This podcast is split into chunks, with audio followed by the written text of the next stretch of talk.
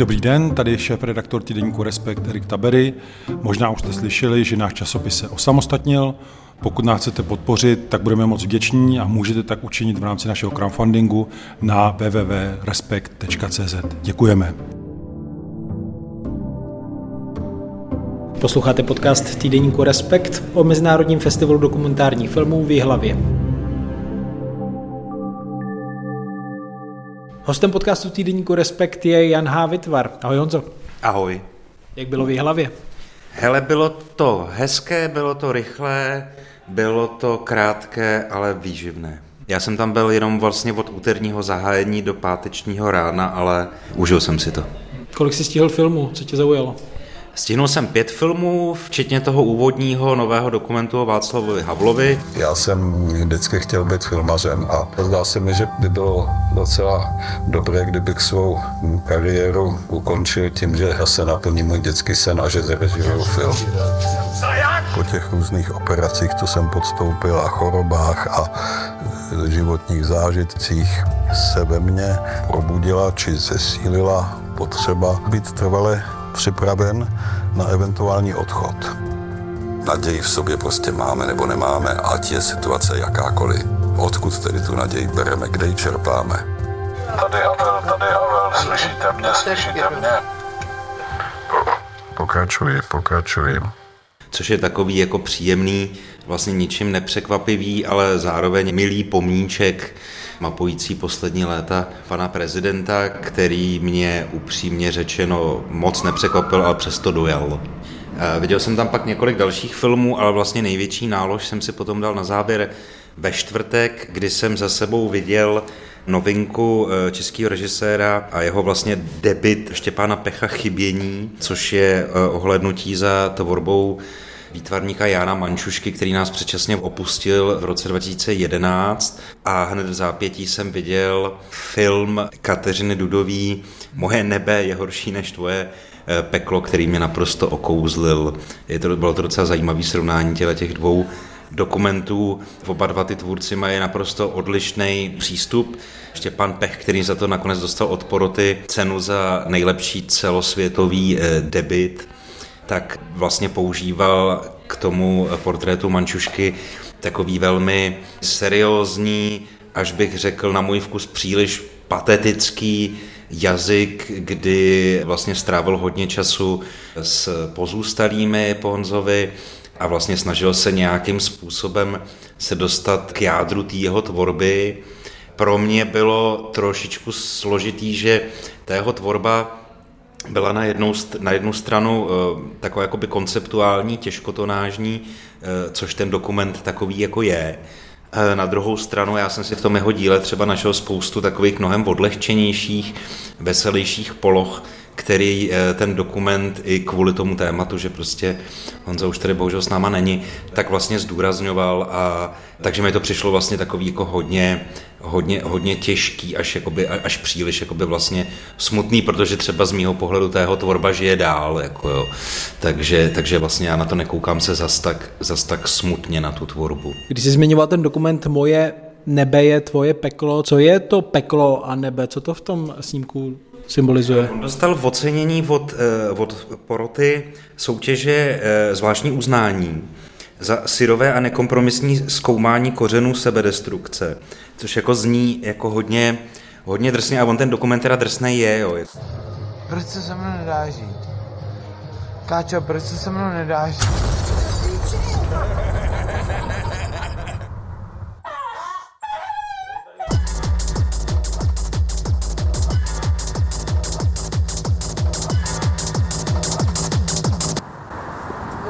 Pěkně otravný to natáčení, opravdu. Jestli takhle otravují všechny ty lidi, tak to se na těch jsou na straně všichni.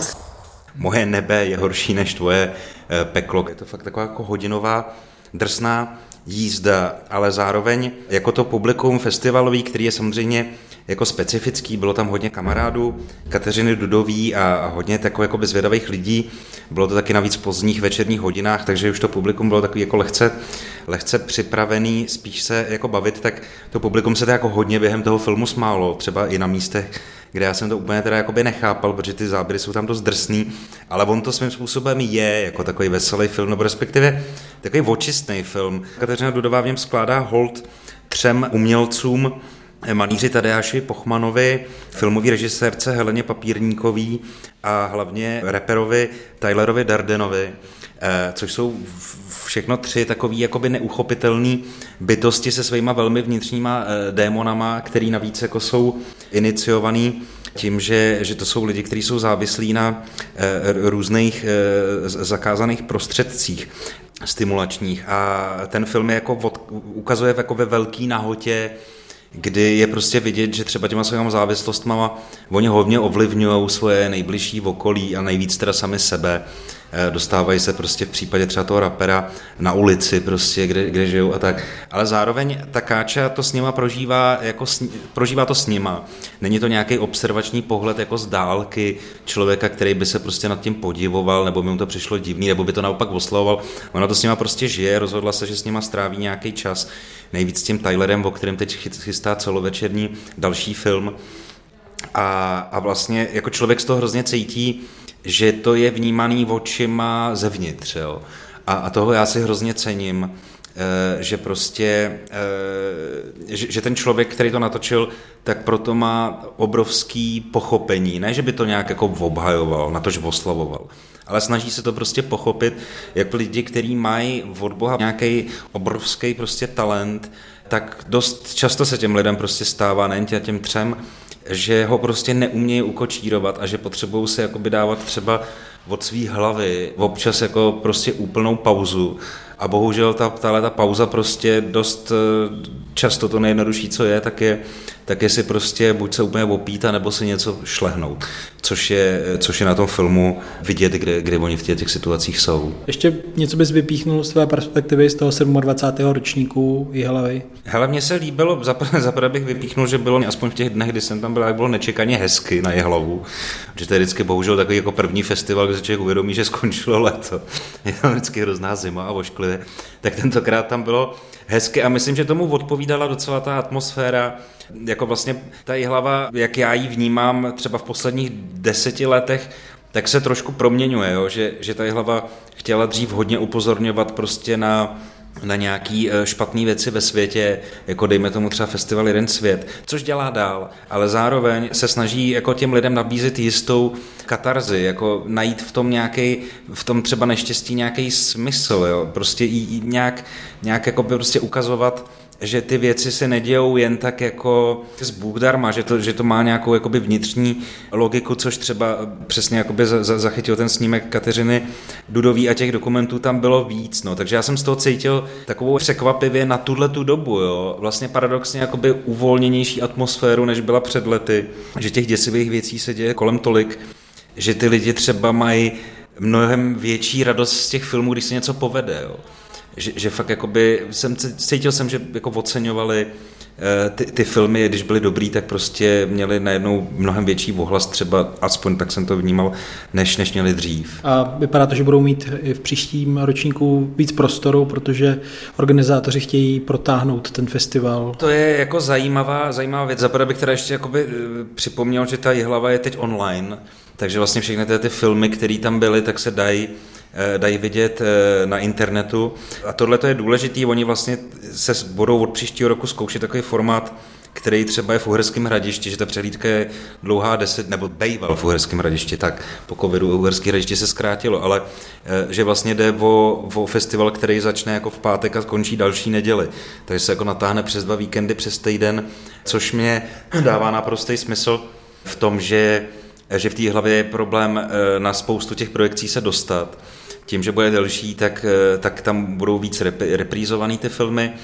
A zároveň, že ty lidi taky zase tam budou moc jako ubytovat, jo, protože jak ta jelava je malá a je to zdrclý prostě jenom do těch pěti dnů teď, tak, eh, tak je vidět, že, že těm lidem dost často nezbývá, než je třeba jako non-stop, což teda, což teda obdivuju, eh, že jsou tak nároční diváci, že prostě stráví vlastně několik dnů jako fakt jenom v těch kinech a hospodách a vlastně ani to ubytování pak nepotřebuju. Tak to, to, to bude od příštího roku asi jednodušší. Aspoň si to organizátoři přejou. Ty jsi taky vystačil bez ubytování? Já jsem, hele, já už jsem, já už jsem úplně klidnej, takže já když eh, ta projekce Moje nebe eh, je horší než tvoje peklo, tak eh, končila, protože se to nějak furt protahovalo kvůli přítomnosti eh, hlavních aktérů filmu, na který se dlouho čekalo a pak se nějak dlouho koordinovali, tak se vlastně ta projekce hrozně protáhla, eh, končilo se až hluboce, jako dalece po půlnoci a pak teprve jako začínal večírek. A to musím říct, že už se vlastně jako, že už se úplně stydím, že tam jako člověk ještě prohodí pár teda pochvalný slov k tvůrcům, prohodí s nima nějaký další pár debat a, a, a v jednu už míří prostě na hotel, což je vlastně hrozně, hrozně brzo a mě to už úplně stačí teda, no, tak prostě stárnu dodává Jan H. Vytvar, který se podělil o své zážitky z, z mezinárodního filmu, no, počkej, z mezinárodního festivalu dokumentární filmu Jihlava. Díky Honzo. Já děkuji. Tak to byl Honzo Vytvar. Já jdu 10 minut s, uh, s Jindřiškou, no 15 minut. Jo? Je. Víš co, já na to dlabu, já prodávám to prostředí redakce tady. Žádný studio. Ale Jindřiško, máš tam mě chvíli? Čau, Štěpáne. Co píšeš? Já píšu, prosím tě, teďka Jindřiška Bláhová, filmová kritička týdeníku Respekt. Kromě toho, že se připravuju na tohleto, na ten náš rozhovor, tak píšu um, recenzi na knížku Vzpomínky hlavního architekta Prahy Blahomíra Borovičky uh, v 70. a 80. letech, jak se udělali územní plány a navrhovala Praha a Jižák a metro a podobné věci. Takže výborná záležitost Ústav pro soudobí dějiny. Mám tady jen tak rozečtený. A předpokládám, že o tom si teda přečtou čtenáři příštím Respektu? Příští týden v Respektu nebo na webu? Nevím, jestli úplně příští týden v Respektu, ale v jednom z těch nadcházejících eh, v našich eh, kritikách, eh, recenzích knižních. No já jsem si tě každopádně přišel zeptat na Mezinárodní festival v Výhlavě, 27. ročník. Já vím, že ty jsi tam fyzicky nebyla, ale duchem si rozhodně přítomna byla a koukala si lecos z české dokumentární tvorby, je to tak?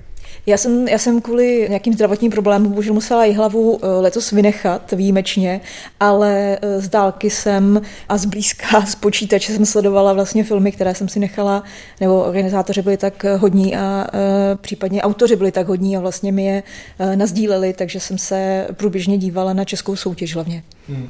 No, vítězem té české soutěže je tedy dokument Světloplachost. Je to příběh dvou dětí, které se potkají v krytu v Charkově. Eh, ten kryt je tvořen stanicí metra, jestli se nepletu. Já jsem ten dokument tady neviděl, ale eh, tohle jsem pochopil z toho traileru.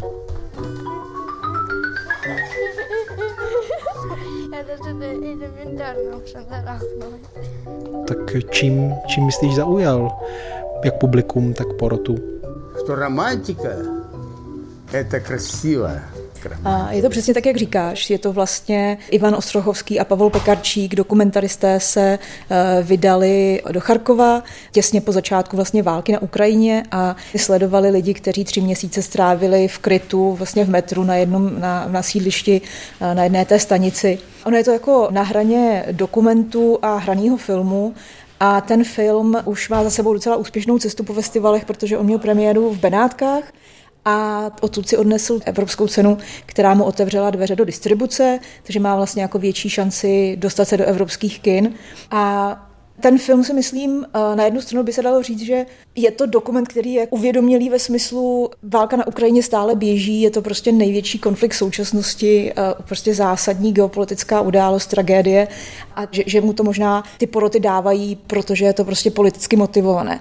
Za A by na tom nebylo úplně nic špatného, protože festivaly často prostě vyzdvihují třeba politicky relevantní uh, filmy, ale tohle to neznamená, že by to, film, že by to byl film, který je jenom jakoby politický a nemá v sobě žádnou další kvalitu. Tenhle ten film vlastně má a to si myslím, že právě rezonuje. To, že má v sobě ještě tu další vrstvu toho, jak vyprávět o válce, nebo vyprávět, tak ukazovat válku, jak zachycovat válku, nejen válku v první linii, ale eh, vlastně válku, která eh, není tady a teď, ale pak bude pokračovat v těch vzpomínkách nebo v té duši, v tom, co člověk prožil a co si, jakoby vlastně, jestli si to, jak si to budou ty děti pamatovat, nebo nebudou pamatovat.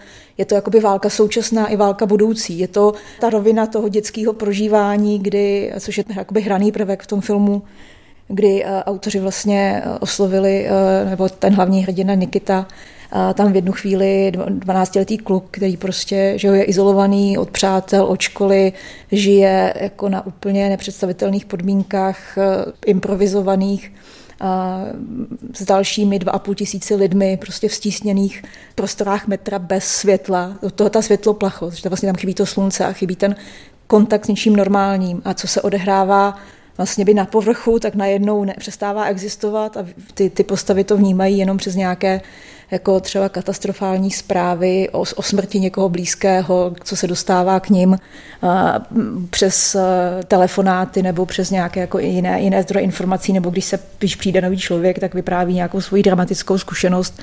A je to jako takový záznam té tragédie, ale přes nějakou míru naděje nebo lidskosti a přes vztah těch dvou dětí, které vlastně, který je optimistický svým způsobem, že oni jasně nacházejí nějaké jiné cesty, jak tu realitu zpracovat a jak vlastně uh, žít. A oni byli na i v té blízkosti vlastně tam je naznačený nějaký jako vyvíjející se první platonická láska mezi tou, mezi tou dvojicí. A ty děti vlastně byly na té premiéře v Benátkách, takže to mělo i takovýhle jakoby další rozměr. Dá se říct, jaký dokumentaristický přístup v případě tohohle snímku, tedy Ostrochovský a Pekarčík, zastávali, jestli to byl takový spíš surový záznam té reality v bunkru, nebo třeba trochu um, i inscenovali, nějak ty děti vedly. Jak jsem říkala, ono je to na hraně opravdu polohraného, nebo jako dokument. Je to observační dokument ve smyslu, uh, zaznamenávají tu nějakou každodenní realitu, ale jsou tam zároveň inscenované vlastně scény, které uh, mají posu, nebo posouvají vlastně tu zprávu toho filmu dopředu, byť třeba ty postavy mohou uh, být jenom požádány, aby uh, svými vlastními slovy něco jakoby řekli, ale už je to nějaká míra režie. Eh, ale je, je tam vlastně vidět ten záměr, ta mise toho i, i přítomností těch dokumentaristů samotných, eh, kteří vlastně na sebe v závěru trochu upozorňují eh, tím, že tam v jednu chvíli najednou se začnou v tom hledáčku objektivu objevovat novináři, kteří jich se tam sjeli prostě desítky, že jo, aby dokumentovali, aby přinesli zprávu o, té, o, válce a o životě lidí. A teďka oni tam i s přítomňováním sama sebe, byť tam nemusí být vidět vysloveně oni, ale jsou tam vidět novináři další, jakoby podobní lidé, kteří se snaží něco autentického přinést, tak vlastně ta otázka potom, jak zaznamenat tu tragédii, nebo jak zaznamenat, co si nedokážeme třeba představit, eh, jak ten film může nebo nemůže tohleto udělat. A potom ta představa, že by třeba, že něco inscenují a je to nějakým způsobem, to není lež? No, je to vlastně stylizované ve smyslu, že samotné si ty, ty situace nabízejí nějakou míru stylizace. Je tam postava kovboje, vlastně e, jakoby zpěváka, takového to starého chlápka ukrajinského, Barda, který zpívá písně o lásce, má prostě kovbojský kovboj, je to taková figura, která trošičku jako doprovází a je tam nastříhaná tak, aby to vlastně vytvářelo nějaký efekt, takže to není jenom syrová observace, postavíš kameru a zachytíš prostě depresivní, bezútěšnou realitu lidí, kteří žijou na mačkaní na sebe a myjou si hlasy prostě v kýblu a, a vaří si na jako improvizovaných podmínkách. A, takže je to spíš tohle, je to spíš nějaká, a, ten dokument není depresivní, zvláště protože je vlastně udělaný přes dětské figury. Почему их интересовал именно первый день? Почему не второй? Почему не пятый? A přes nějakou jako jejich, um, přes jejich prožívání a přes vlastně i nějaké jako subtilnější uvažování nad tím, což už jsem říkala, jestli si to budou pamatovat a jak si to budou pamatovat, což je vlastně jako strašně důležitý třeba i pro ty rodiče, kteří to s nima prožívají a kteří to zpracovávají jinak, ale pak ještě musí poskytovat nějakou, jako, že přemýšlejí o svých dětech a o tom, co, jaké, co to v nich zanechá nebo nezanechá a možná si budou víc pamatovat ty děti tu blízkou vazbu na někoho, kterou si vytvořili, nebo třeba nějaký příběh, který je hluboce oslovil, než tu hrůzu. Jak je další dokumenty bys eh, zdůraznila právě z té letošní přehlídky hlavě? Že u těch soutěží se přemýšlí o tom, jestli jsou tam nějaké jakoby, trendy, eh, co se zrovna na té scéně odehrává, jestli filmaři volí nějaké jako podobné jako techniky, nebo jestli jsou nějaká témata, která rezonují. Eh, loni to téma té soutěže, nebo to, co já jsem vlastně vnímala jako nejzajímavější na české scéně, loni bylo, byly dokumenty, z nich jeden to tedy vyhrál, Kaprkot, které pracovaly jakoby s tím médiem samotným, s tím, co dokáže jako paměťové médium dokument, už nespolíhali nebo už nebyli ti dokumentaristé tolik zafixovaní na to, jestli dokument zachytí takzvaně realitu, ale vlastně pracovali s tou matérií a, a zároveň pak zachycovali nějakou historickou skutečnost nebo portréty, portréty historických figur ale ne mluvícími hlavami, ale skutečně jako nějakou esejistikou a úvahou o tom, co ten dokument vůbec zmůže. A to si myslím, že tady znovu, byť třeba jakoby v menší uh, formě bylo, a to byly věci, které mě uh, jako baví, byť můžou být často i nekomfortní a myslím, že docela záměrně, hlavně teda u filmu, nového filmu Věry Čákányové, poznámky eh, z Eremocénu. Svět se mění na mračnou bodou.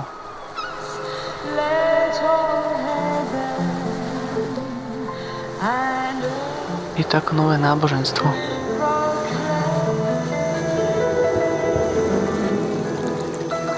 Je film, do kterého chvíli trvá, než se člověk dostane, ale protože je to vlastně film, který pracuje uh, s daty, s technologií, s, s analogem, protože vypráví vlastně o světě bez člověka a po člověku.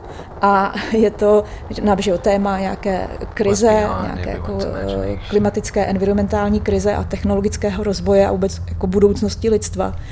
A eh, Čákániová právě používá ten dokument k vytváření jako úplně nového vlastně jako jazyka a světa a eh, komunikace s umělou inteligencí.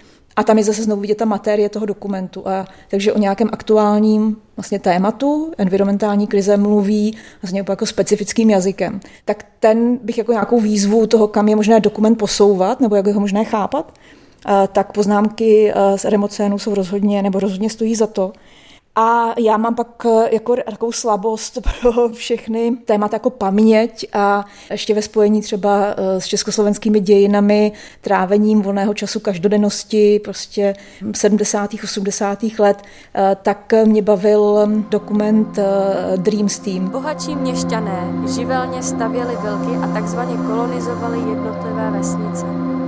Což je snímek Magdaleny Kašparové, která zachycuje znovu velmi jako takovou experimentální formou poberouní napříč stoletím. A je to, znovu by se řeklo, klasický dokument o chataření, známe jich plno, víme prostě Češi a jejich vážení chataření. Ten materiál vlastně toho filmu, to médium samotné dávané do služby nějakého velmi svébytného jazyka.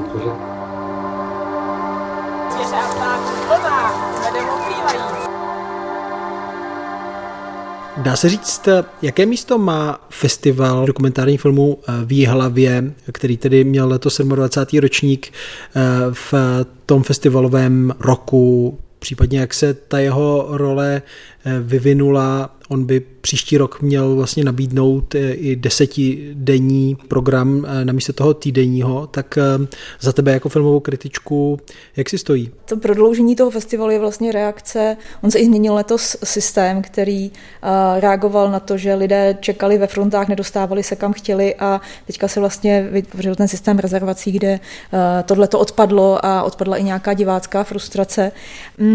Já si myslím, že vlastně už není jako sporu teďka nebo nějakou dobu, že se eh, z toho devadesátkového produktu nebo nějakého devadesátkového nadšení eh, už eh, po nějakou jako dobu fakt vytvořil festival nejen středoevropského, ale pro jako evropského významu, který eh, v oblasti toho dokumentu pak má jako velmi silnou, eh, velmi silnou pozici, nejen prostě zevnitř Česka, ale můžou o tom mluvit, že samozřejmě i zahraniční, zahraniční nebo pozorovatelé ze zahraničí tohleto jakoby rozpoznávají, takže to je fakt jako instituce, je to vlastně úspěch, je to, to postavení fakt má jakoby silné a je úplně uh, jakoby relevantním hlasem. A myslím si, že se daří nebo i podařilo dlouhodobě vlastně vytvořit eh, eh, jako tu dramaturgii, eh, která do sebe vtahuje vlastně i současné jako společenské a politické dění a ten festival vlastně je relevantní i jako, i jako akce nejen filmově inspirativní, ale jako myšlenkově inspirativní, která reaguje na nějaký aktuální problémy světa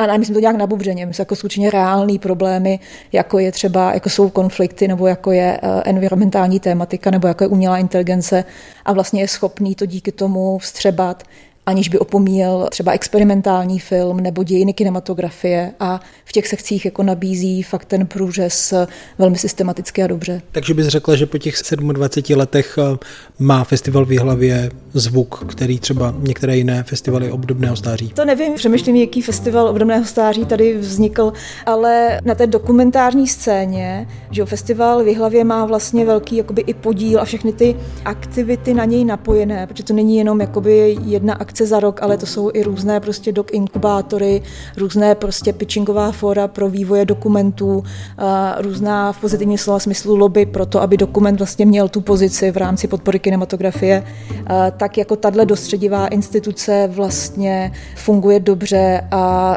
pomohl do velké míry i tomu, že se už nějakou dobu mluví o českém dokumentu vlastně pozitivněji než o hraném filmu, což se může vždycky změnit, ale ten český dokument má fakt jako eh, silné postavení. Dodává Jindřiška Bláhová, filmová kritička týdeníku Respekt. Díky. Děkuju. Tak ať ti to píše. Rodička čeká. Naslyšenou si těší Štěpán Sedláček. Díky, že nás čtete a posloucháte. Připomínám, že naše podcasty vznikají díky předplatitelům a předplatitelkám. A aktuálně můžete osamostatněný týdeník Respekt podpořit také v naší crowdfundingové kampani.